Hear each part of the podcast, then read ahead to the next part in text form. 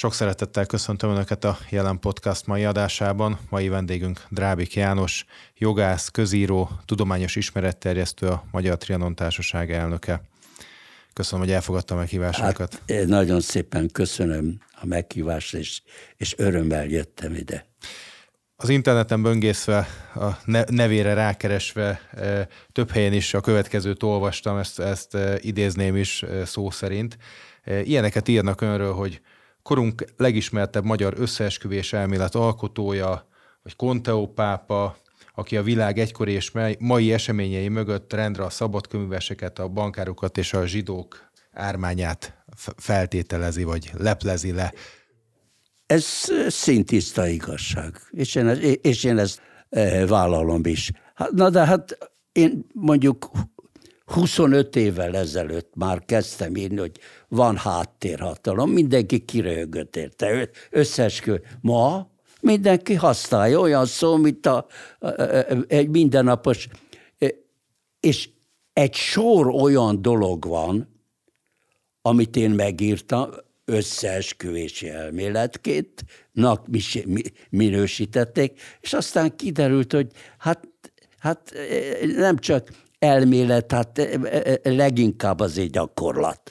Úgyhogy, és most is, most is ezt mondom, hogy a világot, ja, Amerika irányítja, az a világhegemon, az a kollektív nyugatnak a vezetőláma, a világ legnagyobb gazdaságával, legnagyobb hadseregével, és és mit mondok hozzá, hogy az az amerikai is gyarmatosítva van a, az államok feletti szupergazdag pénzoligarchia, és annak a politikai hálózatai által ez egy láthatatlan, magát letagadó, sokan vannak kortársak, azt mondják, hogy a nem létező.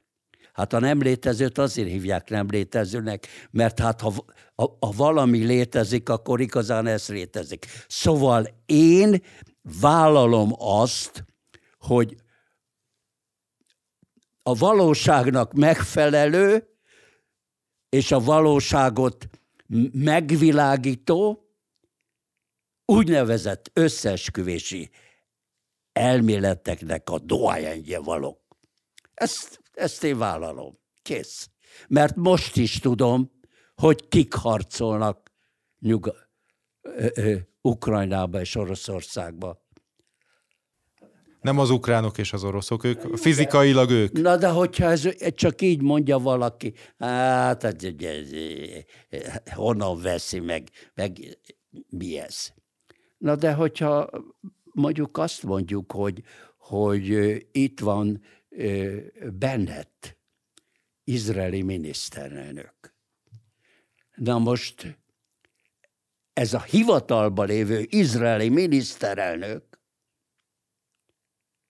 mikor már nem volt hivatalba, az most egyébként csak pár hete történt, amiről most beszélek.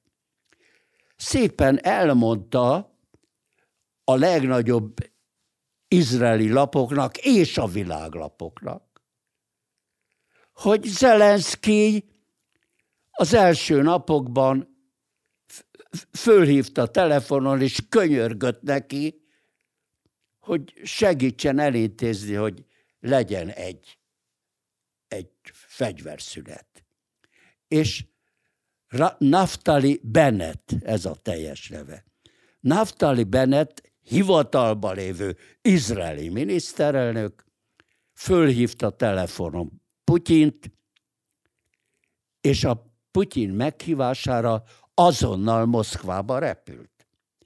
Több orás tanácskozáson megfogalmazták a fegyverszüneti fegy, feltételeket, ezzel Naftali Bennett elment Olaf Scholzhoz, hogy nyomra rá pecsétet Európa legerősebb állama is, rányomta, és megvolt a fegyverszületi egyezmény. Mire Washingtonból az államok feletti hatalom, amely nem akarja a világhatalmat kiengedni a kezéből, ráparancsolt, hogy szó sincs róla, ennek a háborúnak folytatódnia kell, méghozzá ez egy hosszú háború lesz, mert nekünk erre van szükségünk, és majd mi mondjuk meg, hogy mikor legyen vége. És akkor az egész fegyverszünet érvénytelenné vált. Pedig nem volt az olyan kemény, mert én megnéztem a feltételeit is. Hát ilyen feltételek voltak, hogy Dmitro Jaros, ugye az a ukronáciknak nevezett, eh, eh, de jól kiképzett, jól fegyverzett, orosz gyűlöletre nagyon jól felnevelt, eh, tehát miliciák, miliciáknak a legfelsőbb parancsnoka, hogy az ne legyen a helyettes az ukrán főparancsnoknak. Ez volt az egyik feltétel. Aztán további feltétel, hogy ez meg az a, a, a tábornok se legyen. Aztán további feltétel volt, hogy ilyen meg ilyen szobrokat azt távolítsák el. Aztán ilyen és ilyen utcaneveket változtassanak. Ennyi. Hát természetesen ezt az Zelenszky azonnal elfogadta, mert ő neki az volt a legfőbb kérése, hogy Putyin ne ölje meg őt. És a Putyin kötelezettséget vállalt arra, hogy először is nem is szándékozott, de ha ez megnyugtatja, írásba kötelezettséget vállal, hogy nem öli meg őt. Mert a Zelenszky ezt kötötte ki. És mégis mi lett? A háború folytatódik. Na vajon miért? És ez, a, a, ez az ukrán kormány, ez ukrán kormány, ez Ukrajna kormánya, de nem ukrán kormány. Na akkor kinek a kormánya? Hát ennek az államok feletti hatalomnak a kormánya. Mert azért az Zelenszky ennek az államok feletti hatalomnak tett egy és más szívességet. Például, most hagyjuk a nagyipart, ami már rég nincs ukrán tulajdonban de hát ott vannak még a földek, és a földek nem lehettek nagyon külföldi tulajdonban, mert, mert törvény tiltotta, hogy külföldiek legyenek ukrán. Zelenszky első dolga volt, hogy ezt a törvényt megváltoztatta, és ma már jóformán nincs ukrán föld ukrán kézbe, mind külföldi kézbe van nak vajon kiknek a kezébe? Föl tudnám sorolni a neveket, de nem sorolom. Miért nem sorolom? Mert nagyon szívesen neveznek engem antiszemitának. Mert ha felsorolnám a neveket, nagyon hasonlítanak egymásra a nevek. Úgyhogy, úgyhogy nem, most nem sorolom föl. Na ez a válaszom erre ez most összeskövési elmélet, vagy valóság. Ez egy abszolút valóság. És ma már az államok feletti hatalom egyébről se beszél, hogy csak akkor lesz vége ennek a háborúnak, ami neki egy nagyon kedves háború, mert be tudta fejezni a, a, a, a, a Európának a gyarmatosítását, mert, mert azáltal, hogy itt van az az Európai Unió, amely a NATO-nak a, eh, eh, hogy is mondjam, a, a, a díszruhája, mert a NATO itt az igazi hatalom, a NATO pedig Amerikát jelenti. Amerika pedig az államok feletti, a, a szupergazdag, extra, ultra, hiper, szuper gazdag, az egy százalék által kinevelt államok feletti kormány, amely állandóan adja a parancsokat a Bidennek. Mert a Biden, ez az öreg, öregember, miért kiváló elnök? Nagyon jó elnök. Mert neki egy dolgot kell tudni, aláírni. És azt ő még tudja.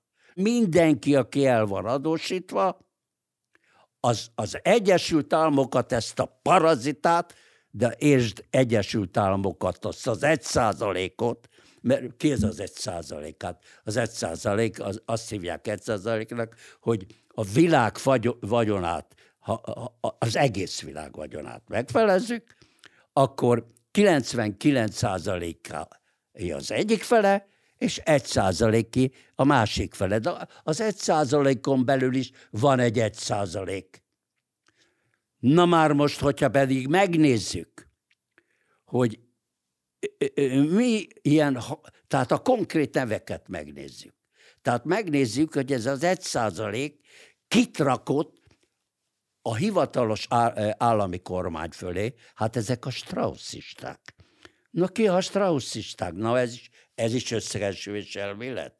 Hát nézzük csak meg, hogy Leo Straussnak, aki e, e, e, egy, egy zsidó egy, egyetemi tanár volt Németországban, 1937-ben kivándorolt Amerikába és a Chicagói Egyetemen, Hát ő, Niccolo Machiavellinek volt ugye a, a specialistája, és külön, mint egy száz tanítványa volt, nem az egyetemen, külön, privát, akiknek megtanulta, hogy hogy kell hazudozással, gátlástalansággal megszerezni a hatalmat, és ahogy ő mondta, egy üldözött népből a világ urává lenni, üldözővé válni. Térjünk vissza a gyerekkorára, említette, hogy eh, Budapesten a 8. kerületben született 1938-ban.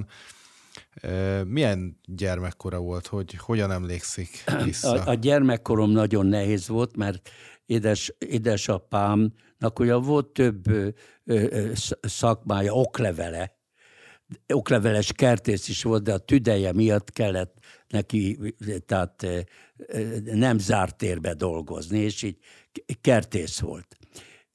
De volt, de volt kilenc gyereke. Na most az édesanyám, az pedig az Abaúj Szántói közjegyzőnek volt a lánya, de árvaként őt fel.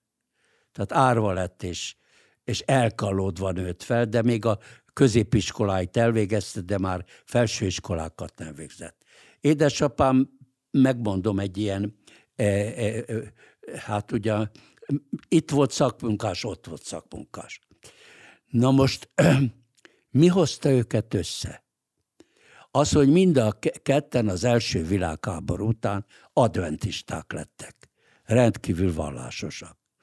És a vallást nagyon komolyan vették. Csellista lettem akkor, amikor 13 éves, előtte hegedültem. De nem volt az akkor alakult kerületi zenekarnak, gyerekzenekarnak nem volt csellista, és megkértek, hogy én térjek át a csellóra. És a cselló nagyon jól bánt, egy, egy, mert egy kitűnő tanár, Somló Kára volt a tanárom, egy fiatal csellóbűvész, és, és ő azt mondta, hogy hát ebből lehet egy profi csellista is, mármint én belőlem, és én nekem a zene nagyon tetszett, és, és ő, amikor én még csak egy éve cselloztam, elvitt Banda Edéhez, az ország legjobb csellistája, az, aki, aki nem csak igen nagy művész volt nemzetközi mértékben is, hanem 40 évig a Zeneakadémia Gordon tanszékének a vezetője is volt. Úgyhogy ez a banda Ede engem 14 éves koromban meghallgatott. A lakásán, fölmentem a lakására. És közölte Sobló Klárával, hogy ő fölvesz engem növendéknek. És föl is vett. És, és most nem akarok tovább mondani, de egy csodálatos ember volt ez a, embernek is csodálatos volt. Csak azért egy dolgot megemlítek. Hát ugye mindig úgy fogadott az orákon, amit hozták kis öreg, stb. És hát akkor persze mindig kezdtük a etüdökkel, stb. De, de többször felajánlotta, mert tudta, hogy szegény vagyok, hogy ad nekem havonta pénzt. Ez neki abszolút nem volt a kötelessége. Abszolút nem. Ezt úgy titokba tette volna. Na most én ezért nagyon hálás voltam neki, de nem fogadtam el. Én azt mondtam neki, hogy én most már olyan szintre jutottam azért a cselló tudásba, hogy én már tudnék, tudnék korepetálni. Szerezzen nekem, ajánljon be engem olyan növendékekhez, akik erre a pályára készülnek, hogy én korepetáljam őket. És ezt megoldotta, és azért az ember kaptam egy kis pénzt érte, és az nekem elég volt az a havi 300 forint. Az akkor elég, elég nagy pénz volt.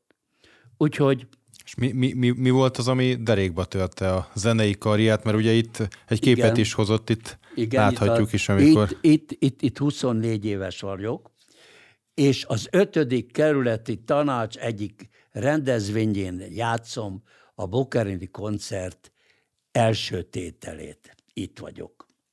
Na, elmondom gyorsan, amennyire lehet. A zenei pályám az úgy maradt abba, hogy én amikor leérettségiztem, még nekem két év hiányzott, hogy zeneakadémiára mehessek. De egyébként dupla éveket vettem végig, de még mindig kettője. Későn kezdtem. Az késő. Tíz éves koromban kellett volna kezdeni. És, vagy kilenc. De, de én gyorsan jöttem el, de még kettő. És ha én nem vagyok zeneakadémista, akkor nem kapok tehát diák szállóban helyet. Mert azt csak azok kaptak, akik zeneakadémisták voltak. Ezért úgy gondoltam, hogy én vagyok olyan jó fej, hát kitűnően érettségiztem, hogy én járok egyetemre, ott kapok, itt kap, ott, ott kapok külön szobát, és tudok gyakorolni, nem kell a, a, sok gyerekkel éjszaka gyakorolni a testvéreimet, a szüleimet e, e, zavarni, mert éjjel gyakoroltam. Sokszor nem, nem tudtam másképp föl, fölkészülni, mert hát ez csak, mondom, két évet végeztem minden évben, mert későn kezdtem. És, és közben én csinálom a csellót. És amikor föl tudok, ha tudok felvételezni az egy, a, a, az, a, a, a zeneakadémiára, akkor azt a másik egyetemet vagy folytatom, vagy abba hagyom. Ez volt a, az én elképzelésem. És ez így is indult. Én, én mentem, fölvettek, csak nem, csak, csak fölvettek, hanem a, a kari tanács kinézett magának. Én első évben még népköztárság ösztöndíjat is kaptam. Az havi 800 forint. Egy, és egy, kapta, mindenki csak egy kapta egy éve. Az első éveset azt úgy, azt úgy kiválasztották. Hát én rám esett, esett a választások. És én, és én elkezdtem, folytattam a konzit, gyakoroltam, és, és jártam az egyetemnél, de 56-ot írunk. És 1956-ban például, aki nem tudja, egy nagy Dunai árvíz volt itt Budapestet is elöntötte. És Dunafalván minden összedőlt, az lent van Mohács felé. És az egyetemről toboroztak, hogy menjünk segíteni befejezni a lakóházakat, mert, mert, mert jön, az, jön, az, jön az tél, és én egy ilyen brigádba lementem. És nagyon szépen föl is építettünk egy házat tíz nap alatt körülbelül, de igen, amikor raktuk be a keresztgerendet, az betonból van, akkor, amin álltunk, az az állvány összedőlt.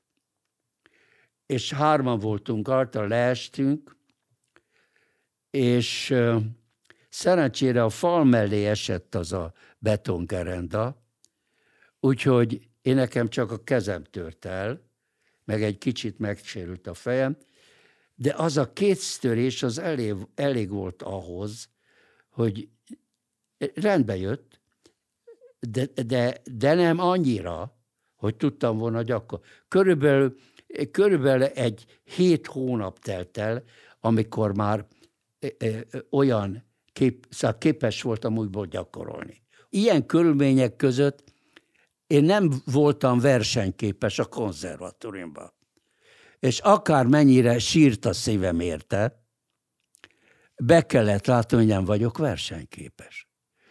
És, és, és így, de azt én folytattam a csellót, de már, de már tudtam, hogy csak műkedvelő leszek. Így fokozatosan én a zenei pályáról átváltottam a jogi pályára.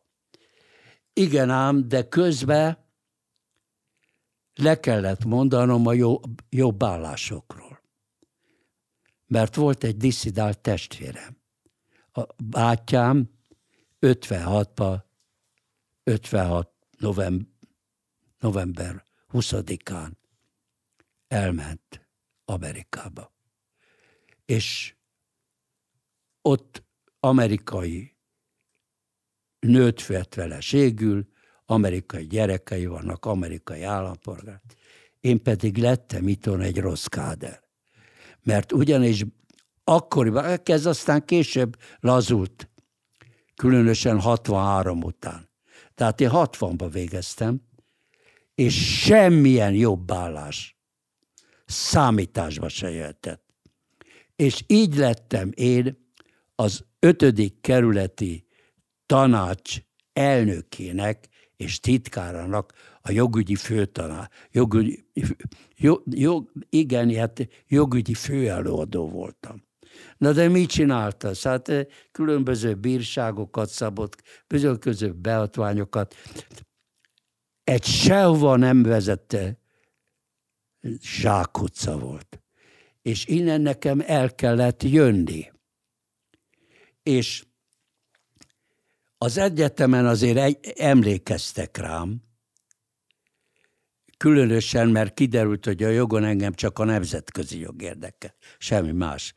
Tehát már akkor kijött, hogy én, én a világ sorsa iránt érdeklő. Ma is ez van, tehát én, én generalistának tartom magamat. És, és az, tehát az világot egészbe szemlélem.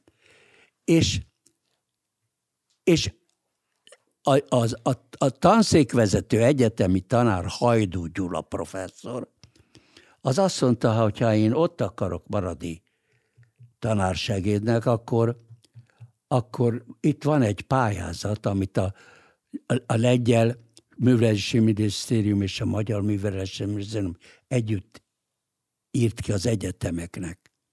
Meg kell pályáznom. Igen ám, de miről szólt a pályázat? A Varsói szerződésről. Tehát nyilvánvaló, hogy én nekem egy olyan dolgozatot kellett írni, amelyben én jogi érvekkel alátámasztom, hogy ezért, meg azért, meg az, azért nemzetközi jogileg is, nemzetközi pozíció. Tulajdonképpen ez a 56-os szovjet katonai beavatkozás, ezt el kell fogadni. Na most ezt ezért írtam meg Hajdu Gyula professzor ajánlására, hogy tanárséged lehessek. Na most az történt, hogy én ezt a pályázatot megnyertem. Első díjat nyertem. És a lengyel kormány vendége voltam két hétig. Mindenhova vittek tolmácsal, stb. És, és e, ilyen e, körülmények között sem sikerült a bátyám miatt bemaradni a tanszéken. Igen ám, de egy másik tanszéken is, az a polgári eljárás jogi tanszék volt, ahol én kitűnően raktam le a vizsgáimat, az ottani professzor Névai Lászlónak hívták, aznak kellett egy tanársegéd, és ő emléksz, emlékezett rám és eljött az ötödik tanácsra, és kikért engem, mert akkor ez volt a szokás. És akkor engem kiadtak azzal a feltétellel, hogy még egy hónapig maradjak ott, amíg keresnek helyettem valaki más, és utána mehetek az egyetemre szeptemberben. Na de ahhoz, hogy a dolog végleges legyen, a kari tanácsnak rá kellett nyomni a pecsétet. Na most a kari tanácsnál szavazás volt. És ugye a kari tanácshoz kellett írni egy pályázatot. A pályázathoz egy önéletrajzot. És én írtam egy pályázatot, és írtam egy önéletrajzot. És amikor elolvasta az önéletrajzot Névai professzor, elkomorult az arca. És a következőt mondta nekem. Hát te nem vagy pártag. ez nem fog menni. Hát próbáljunk segíteni rajta úgy, hogy beleírjuk, hogy most még nem vagyok pártag, de kommunista meggyőződésű vagyok, és pártag szeretnék lenni, és, és képzel magamat a marxizmus, leninizmusval, stb. stb. Ezt lediktálta nekem. És ezt én beleírtam az önéletrajzomba. Na most történészek előbányázták az én pályázatomat is, meg, meg ezt a másik pályázatot is. És azonnal én egy szöröstül, vöröstül egy kommunista lett belőlem. Térjünk vissza 1956-ra, mert arról Igen. nem beszéltünk, csak annyit, Igen. hogy a, hogy a testvére el, elment, diszidált, de 56-ot hogy, hogyan hogy hát még magamról nem beszéltem. Na most, Hát 50, 56-nak a napja, hát igen, indultunk Petőfi sorok, Benszobor, Kossuth Lajos Nagy Imre beszél, addig mind ott voltam. Nem mondom, mert mindenki ismeri. Ezen mentem én is keresztül. Bár annyit még megemlítek, hogy volt Petőfi kör, de nálunk is az utolsó héten jött egy hajnóci kör, és ott annak én az elnök helyettese voltam elsősként. Ez egy nagy, nagy dolog volt. Na mindegy. De lényeg az, hogy, hogy ö, ö, körülbelül 7 órakor már hallottuk, hogy nagy balhé van. Én a Kossuth téren voltam, még meghallgattam Nagy Imre beszédét, és égtek a szabad népek, ugye nem volt felvilágítás, az, azzal világítottak, hogy fákjaként föltartva égették, a, és úgy beszélt a Nagy Imre.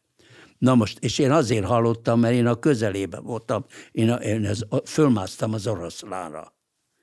Úgyhogy, és én onnan e, e, e, tudtam magam, de ebben nem megyek bele. Elmentem a, a, az, az, a rádióhoz, és lehetett körülbelül, hát mit mondjak, talán nyolc óra, ilyesmi, nyolc óra, fél kilenc között lehetett az idő, amikor én már a Puskin utcába mentem a rádióz, a Brodi Sándor utcába. Amikor láttam, hogy ott már lövöldöznek, illetve halottam is, de a hátam mögött zöld ávosok föl, fölsorakoztak, és puskát szegezve jöttek a rádió felé, és már dobálták a, a izéket, a, a füstgrátokat. És én a ezen a szabad részen a közepén voltam.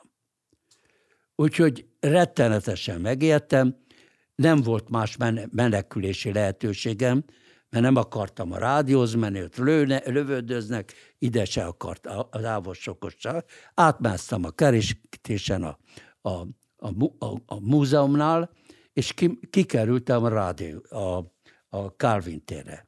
A Calvin térre már voltak ott magyar katonai egységek. De azok nem ö, ö, voltak, hogy onnan hadrendbe felsorol, csak ott voltak. De voltak már teherautók is. Csepelről, akik osztogatták a fegyvert. Mindenkinek. Én, én, én nekem is több fegyverem lehetett volna, de én, én ugyan jártam, meg kötelező volt katonai képzésre járni az egyetem, minden szombaton az volt. De még, tehát olyan, még nem jutottunk el odáig, október 23-áig, hogy lett volna lövés. Gyakor. Szóval egyetem puskát se e, e, sütöttem el. És én, én ekkor még nem fogadtam el a fegyvert. De azt elfogadtam, hogy fölszálltam egy teherautóra, amire Cseppelről jött fiatalok volt, fiatal munkások, mert hogy most döntik a Stalin szobrot, és menjünk oda. Mire odaértünk, már le volt döntve, már vonszolták traktorral, stb. Na most ott maradtam éjjel egyedül a felvonulási téren, onnan hazagyalogoltam a Ráde utcába, ugye kollégista voltam, és, és másnap pedig kijöttem a, az ülői úthoz, a Kiliánhoz. A Kiliánnal szemben van az a múzeum. az a ö, műszaki múzeum. És, és ott volt egy kis csoport, de azok csak nézelődtek. És, egy, és akkor nem volt lövöldözés, ez lehetett, egy nyolc óra lehetett. Amikor a, a Markusovszki akkor úttörőtérhez odaértek a szovjet páncélosok, akkor egyszer csak a Kiliánból elkezdtek lőni az oroszok, visszalőttek. És mi ott álltunk, és láttam, hogy mindenki lehasal, én is lehasaltam, bemásztunk a, a, a, a ott oszlopok vannak, az oszlopok mögé, na és onnan szépen én hazamentem a kollégiumba. E, e, e, majdnem meghaltam, szerencsém volt. Eljön negyedike, mindenütt óriás. Persze én az egyetemen aludtam, mert az egy, egyetemes jótörténeti tanszék volt a, az élelmiszer raktár, és én ott aludtam a földön. Nem mentem haza. Na már most az történt, hogy mindenki ment el. Ötödikére már lényegében elme, elmentek a, a, a nemzetőrök is, akik először harcolni akartak, csak látták, hogy nincs, nincs revény. És, és akkor már az orosz tankok beálltak az egyetemtére, a Szerb utcába, stb. Úgyhogy, és az utolsó nemzetőrök már csak a templomnak a harang kötelén lemászva tudtok elmenni, és a papoknál ott, a, a, ott voltak ilyen mély járatok, tehát pénce járatok, ott át, ők átsegíthették, és el tudtak menekelni. De ugye az oroszok ezt észrevették, és odasóztak a templom tornyának. Az a templom torony 45 be lett lebombázva, 56 tavaszán elkészült, és 56 novemberében már megillelődték. Amikor bejöttek az oroszok, csak fegyvert kerestek. Ősz, már az egész egyetemen csak három személy volt, de a kettő az ott lakott, kapuőr volt, a családjával. De én, én nemzetőr voltam.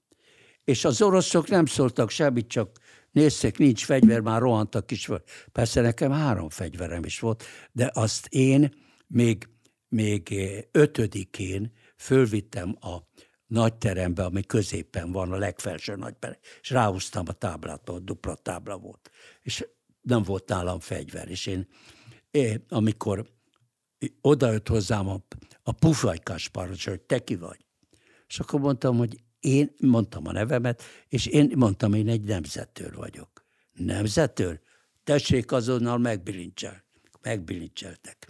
És akkor, és akkor mit keresett? Én mondtam, itt van ez a legalább 20 mázsai élelem. Hát nem, én, én rám volt bízva, hát most nem mertem elmenni. De igen ám, de ez nem volt probléma, mert az, az alatt a másfél óra alatt, amíg én ott a fogságba álltam, megbilincselve, a nyitott kapun a, a környező lakosság, hát tudta, hogy ide megyik a élelembét, elhordta. Végül ez a probléma megoldódott. Na de engem két pufajkás elől, ilyen fegyverrel, kettő a hátam mögött, én középen megbilincselve, mentünk ugye Kecskemét utca, Kálvin tér, Ráda utca, mikor a Bakács tér felé közeledtünk már, elég sok hulla volt, és elérkeztünk a Rád utca 43 a kollégium, tehát ott az alaksor, ahol a, az a nagy terem volt, ott szalmazsákok voltak, rabruákkal, és rengeteg fegyver. Ezeket ők ezek összeszedték, és sok kézigránát. Na most a kézigránáttal hát az volt, hogy kicsavarták a gyutacsot. De a gyutacsot az én kezembe adták. És engem raktak föl egy, egy teherautóra, hátóra, hogyha robban, mert ők előre ültek. Na így, így kerültem be az Ridi utcába, ott ma egy, egy, egy színház van. De akkor az, az Ávónak volt az egyik központja. Zrínyi utcában, ott elől. Most nem tudom, milyen is színház van ott. És, és én ott álltam a fal mellett órákig. Végül kihallgattak. És a kihallgatáson hát kiderült, hogy a, a pufajkás parancsnok, aki engem hát letartóztatott, az azt írta a jelentésébe, hogy nem volt nála fegyver. És akkor azt mondta nekem az ávos tiszt, aki kihallgatott, hogy mivel nem volt nálad fegyver, és tehát nem menni nekünk elsősorban, azokat kell összeszedni, akiknél fegyver van. Most mi elengedünk, de ha még egyszer megtalálunk, nem fogunk elengedni. Hányban diszidált? 79-ben? 79. november 9-én diszidáltam. Ez meg kell érteni az én egész életemet, amin most átszáguldok. De itt van egy kép. Én itt, én itt öt és fél éves vagyok. A szüleimmel vagyok, de karácsonykor a keresztszüleimmel voltak, hoztak mindenféle ajándékot, és utána megkérdezték tőlem, hogy na és mi akarsz lenni? És erre én azt válaszoltam, hogy hát én egyetemi tanár akarok, öt és fél éve. Én egyetemi tanár. Pite egyáltalán tudod, hogy mi az, hogy egyetem? Hát miért? Nem az a legnagyobb? Hát én az akarok lenni. Tehát már itt kijött az, hogy én egyetemi tanár akarok lenni. Már ott az egy, a, a, a, a jognál is lehet látni, hogy próbálkozok a nemzetközi joggal, próbálkozok a polgári elje, egyik se jött be. Úgyhogy viszont én nekem volt egy olyan zenegimnáziumi pattársam, aki mellettem ült, aki hárfás volt. Ő 56-ba elment, és a Kansasi Egyetemen a, a lényegben a gazdasági földrajz tanszéknek a tanszékvezető egyetemi tanára lett. És nagyon tehetséges volt, és úgy megtanult Amerikában rosszul, hogy mint amerikai, tanított évekig a Novosibirski Egyetemen a Szovjetunióban, de nem mint magyar, hanem mint amerikai. És egy kiváló szakértő volt, és hát a pattársam volt. És ő Magyarországra is szabadon járt, hát a szak, olyan volt a szakmája. És hát persze találkoztunk. És azért ő, ő néhány írásomat hol tud, tudta ezt, tud, és ő mondta, hogy az ő egyetemükön én lehetnék egy kutató. És, és, és ott, ott, ott egy, még nem túl késő, hogy egy egyetemi karriert csináljak. Szóval lényegében elültette bennem ezt a, a, a, a, a régóta mindig is bennem lévő vágyat, hogy tanítsak. És azért, hogy én meghoztam azt a, úgy, úgy történt a dolog, hogy abba, nem, nem tudtam, hogy én kimaradok.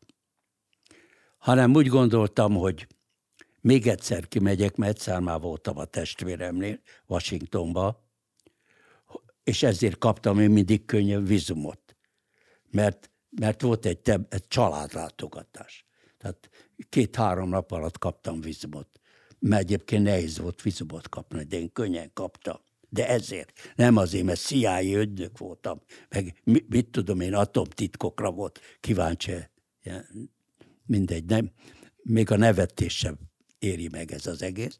Szóval a lényeg az, hogy, hogy körülnézek, és ezért két szabadságot, másfél hónapot a, a, a 79-ből, és a nyolcbanból vásélomatot összeraktam. Ebben benne volt a rendes szabadságom, meg kipótoltam még egy kis fizetés nélkül. Összejött a három hónap, és mentem Amerikába. Hát először ugye a testvéremhez mentem, de utána mentem a Kansas Egyetemre. És, és ott Pierre Kalszki professzornál nagyon jó fogadtatást kaptam, és egészen jól mentek a dolgok, és kiderült, hogy ez a professzor is ajánlást, az a professzor is ajánlás, jobbnál jobb dolgok. Igaz, hogy még ezt meg kell csinálni, meg ezt meg kell, de én azokat meg tudom csinálni, stb. Megszédültem. És ahhoz, hogy nem volt nagy vágyalkozám, visz hazafelé, abban még két dolog bejátszott. Hogy azért én nem teljesen hevertem ki azt, amit velem műveltek, mikor munkanélküli voltam. És egy családjog is bele játszódott. Az, hogy kiderült, hogy aki a feleségem gyermekorvos volt, az akkori feleségem már nem ért szegény, egy nagyon kiváló, nagyon aranyos, aki hepatitises gyerekeket gondozott a kettes számú gyermekklinikán, ő is hepatitises lett. És csak már elmúlt 40 éves, amikor vakbiller megoperálták, és kiderült, hogy össze volt tekerekbe, mert kilót, hepatitis alatt több mint 20 kilót fogyott, és minden elmozdult, és a petevezetékek összetekeredtek. Tehát kiderült már, hogy biztos, hogy gyerekünk nem lehet. Tehát, tehát lényegében nem volt az, ami kötött volna, mint gyerek. Nem váltam én el semmi, olyannyira nem tudtam, hogy kimaradok, hogy egyetlen iskolai bizonyítványt nem vittem magammal. Semmit. Ezeket utólag kellett, amikor már nagyon muszáj volt, így vagy úgy görbe úton is beszerez, mert egyébként abban az időben tilos volt a, a, a bizonyítványok kivitele, de én, én, nálam semmi nem volt.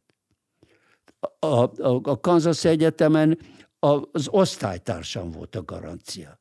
Hát ő mondta, hogy én ez vagyok, és, és mivel hát ő egy nagy, elég nagy ember volt, és ellettek neki. Szóval én megszédültem a, a sok jó agyállattól, amiből három nagyon jónak látszott. Úgyhogy mikor eltelt a három hónap, én írtam egy felmondó levelet a, az, a, az igazgatónak, hogy én nekem van lehetőségem, hogy tudományos kutatómunkát végezzek, és, és mindig ez volt a vágyom. Én úgy döntöttem, hogy ezt az utat választom. Tehát én írtam egy szabályos felmondó levelet. Na de igen, na most jön. Hát kiderült, hogy hát menne az a dolog, de mormonnak kellene lennem mert hogy akik a jó állást, az jutakban lenne, mert ugye Kansas és jutak, jutakban vannak a mormonok, az egy mormon állam. De az nekem mormonnak kell lenni. És, és akkor lehet, lehetek ott én egyetemi kutató, meg íratok, meg, meg, el, meg nem kell félni, hogy miből élek. Na de hát én Adtak mormon bibliát, meg is van, elhoztak. Még mindig nálam van. Nagyon érdekes a mormon biblia. Úgyhogy, de én nem tudtam mormonnál lenni. Aztán a, másik nagyon jó állásról kiderült, hogy ott meg szientológusnak kellene lennem. Hát azt se váltottam. Úgyhogy még nem mondom tovább, hogy még mi minden kiderült rólam, hogy nem tartoztam azokhoz se, úgyhogy az se sikerült. Úgyhogy nem volt más, amit tud, csináltam, hogy én szépen visszamentem New Yorkba, ahol eb, ebben az időben New Yorkon és környékén 30 ezer magyar élt. Még, még létezett a Hungarian Section is, ugye a 79-es utcától mondjuk a, a, a 90-es utcáig, a, és a Second Avenue és a First Avenue között. Úgyhogy, és itt volt egy 5000 fős klientúrája dr. Varga Lászlónak, aki amerikai ügyvéd volt, de ő is valamikor 47-ben diszidált, és aki aztán később nagyon ismert ember lett itt, mert ő volt a, a, a keresztény-demokrata pártnak az egyik vezetője, a Súrján helyettese volt. Dr. Varga László. És, de ő nálam 25 évvel idősebb volt. De aktív ügyvéd, ott nagyon, hát még azután is mi mindent csinált, hogy itthon volt. És 90 valány éves volt, munka közben halt meg, mert előadást tartott, és hátulról leesett a, az emelvényről, így halt meg, munka közben.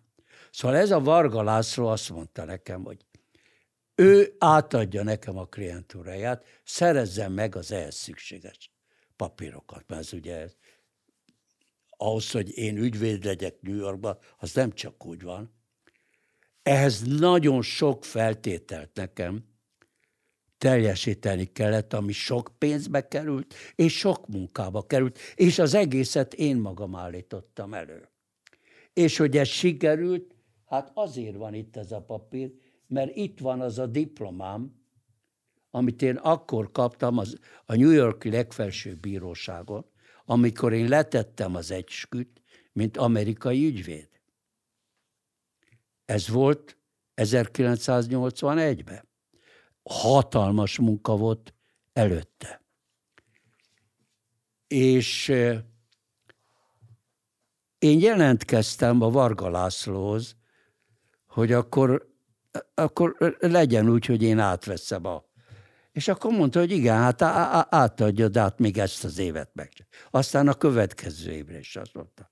Szóval én nekem e, közben én állandóan tanultam tovább, hogy képezzem magam a New York University-n, a Law School-ba, de, de a Law School-ba csak akkor vettek föl, amikor már megvoltak a viszonyítványaim, mert nem voltak nálam, addig, addig a, a, a, a, a jártam egy, egy New School for Social Research nevű, ami tulajdonképpen a, a Frankfurt iskolának a kihelyezett egyeteme volt New Yorkban. New School for Social Research. És ott, és ott lényegében klinikai pszichológiát tanultam, de csak egy, egy fél évet mert utána megjöttek a papírjaim, és akkor átmentem a Law School-ba, a New York University-re. Na de igen ám, drága volt ez az egyetem. És hát én mondjuk dolgoztam bankba, aztán az nem volt elég. Akkor munkaidő után is dolgoztam. És egy idő óta nagyon kellemes munkát végeztem, mert a Manhattan Language Labornál voltam, én például, aki magyar jogi nyelvet tanított. Mert voltak olyan amerikaiak, de nem magyar származásúak, amerikaiak. Például Frank Clixips, mondom az igazi nevét, vagy Nancy Lissagor, ezek litván származásúak, ott született. De folyékonyan beszéltek magyarról az egyetemen, mert az volt a feladatuk, hogy Magyarországra jöjjenek, és tanulmányozzák a magyar büntetőjogot, a Tudományos Akadémia, akkor volt egy ilyen egyezmény, de nem tudták a magyar jogi, jogi nyelvet. És itt volt egy frissen jött ember Magyarországról jogász, és én tanítottam nekik a magyar jogi nyelvet. Na de nem volt mindig ilyen jó állásom, mert kezdetben például, és én ezt se sígyelem, hogy én elmentem a bankba, ledolgoztam fél ötig, utána ez a, ez a Wall Street-en volt a, a, a, a, a, a, az, az, az ottani, hát egy ilyen leszámolási bankba, akkor az volt a neve, hogy Security Pacific Clearing and Services. Egy elszámoló bank volt. Na most, de innen én átmentem a John Street-en, harmadik utca, ahol ott volt egy, egy mondjuk közepes, sem magas tehát 32 emeletes ház, az azért közepes, mert az átlagon 50 felett volt ott, ott ugye Manhattannek ennek a részebe. És én mit csináltam ottan? É, tehát éjfélig a teherliftet kezeltem. 1983 őszén mentem, tehát szeptember 13-án Münchebe. És egész addig dolgoztam a Szabad Európa Rádió magyar osztályán, amíg Szabad Európa működött. Mert 93. október 31-én a magyar osztály, nem az egész rádió, de a magyar osztály, persze a cseh osztály is, szóval ezek meg, megszüntették a, az adásukat. És tulajdonképpen akkor lettem én, igaz, hogy köteleztek a németek, hogy járjak egyetemre, köz, közgazdasági egyetemre, de úgy, hogy vizsgázni kellett meg minden. Azt akarták, hogy külkereskedelmi képviselők legyünk, mert hogy nyelveket tudunk. De hát én nem azt választottam, annál is inkább, mert akkor már egy sor olyan könyvet olvastam, amit elesz, először, mikor még szabad erre, félredobtam, hogy ilyen marassággal nem foglalkozom. De mégiscsak valahogy mindig oda veszettek a szálak, hogy végül elkezdtem olvasni, de hogy? Hivatkoztak 50-60-100 könyvre. Elmentem a Staatsbibliotékra, és addig nem mentem el, amíg a ti, mert sokáig nem tudtam, hogy van, van zárt osztály. Amíg azt elő nem hozták, és tudták, hogy igaz, hogy amerikai papírral, amerikai állampolgár volt. Te, de azt is tudták, hogy magyar. Hát én jól beszéltem németül, de hát, de hát az akcentus, az, az ott egyébként szerették a németek a magyar akcentust. Na mindegy. Szóval a lényeg az, hogy este az anyagot, a zárt anyagot illegálisan táskámba kicsempésztem, elmentem a Szabad Európához, éjjente le tudtam másolni négy-öt könyvet, és hajnalba visszavittem, és visszatették az asztalra. És nem volt semmi probléma. De így nekem kialakult egy olyan könyvvárom, de hogy aztán ebből lett a nagy összeesküvési elmélet, mert mindennek a végére jártam. Mert én velem az a probléma, hogy nem csak a száját járatja. Igaz, hogy a száját jártatta már 25 évele, meg 26 évvel ezelőtt, meg 21 könyvet írt egyedül, meg, meg, meg négyet másokkal, és igaz, hogy minden bejött neki, és igaz, hogy használjuk az állattala kitalált szavakat, mint például a háttér alatalom, amiért korábban megköbdöstük. Szóval az én könyveim bejöttek, mégis mellőzve vannak. De ez engem nem érdekel, mert minden, szóval az életkorom minden részén kísértett az a hibám, hogy beolvastam, a, beolvastam, megmondtam az igazat. Mikor tért vissza Magyarországra? Magyarországra én lényegében 2001-ben tértem vissza. Persze a lakást már megvettem korábban, de az üres volt. Ma én elsősorban azt akarom megmutatni, hogy milyen jövője lehet a magyar nemzetnek, a magyar alkotmányosságnak, egyáltalán a magyar létnek abban a világrendszerben, amelyik ketté hasadt, ezek között az egypolusú hogy tér át több polusúra, milyen kilók között, és milyen konfliktusok, és egy ilyen körülmények között hogyan lehet megoldani a, a még ma is nyitott magyar sorskérdéseket, a, amelyek közül az egyetlen az, amit François Mitterrand 1982-ben Budapesten a Trianoni ügyre azt mondta, hogy az egy mocskos ügy. Hivatalban lévő francia elnök mondta, hogy Trianon az egy mocskos ügy. Persze azt is hozzátette, hogy az akkor az élő húsba vágott tör volt. De most is élő húsba vágott tör lenne. Ezt is hozzátette. Úgyhogy én úgy érzem, hogy amíg élek, az a kötelességem, hogy az a tudás, amit végül is nagy keserves munkával megszereztem, és azok a források, amelyekhez én hozzá tudok nyúlni, ezeket közre kell adni. És én magamat tulajdonképpen nem nevezhetem specialistának, se tudósnak. De egy olyan magas szinten ismeretterjesztőnek gondolom magamat, aki, aki sok-sok speciális tudománynak a végeredményét, mint építőanyagot képes összerakni valamilyen épületté. És mégis valami újat létrehozni.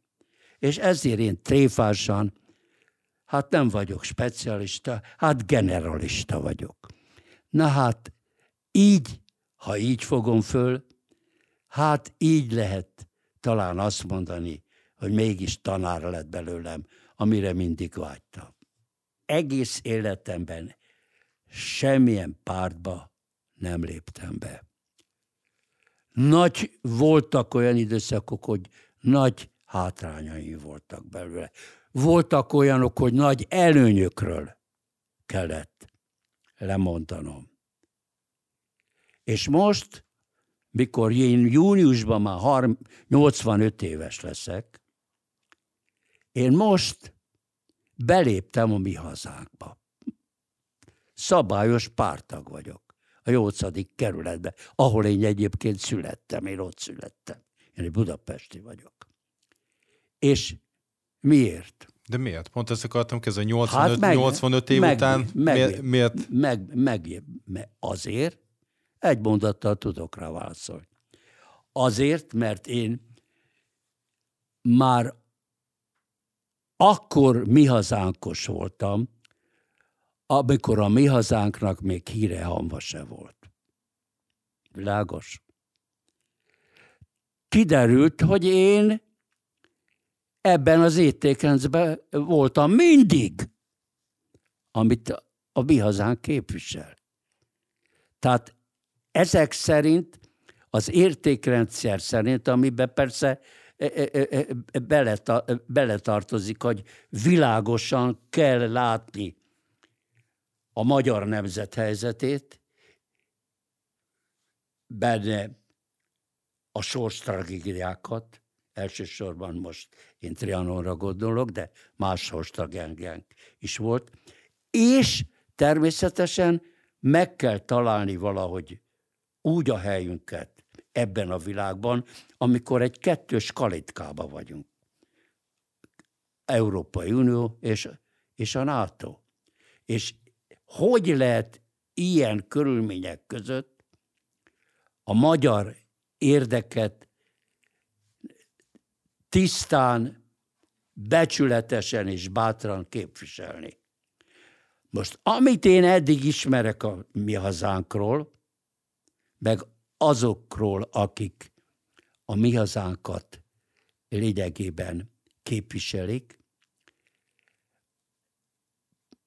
nem tudtam mást megalapítani, hogy ez ugyanaz, amit én már 25 meg 20 évvel ezelőtt gondoltam. Kész. És ha ez így van, akkor életem végén mégiscsak belépek egy pártba. És ez a mi hazánk lett. Rábik János, köszönöm szépen a beszélgetést. Nagyon szívesen. Önöknek pedig köszönjük a figyelmet. Viszontlátásra, viszonthallásra.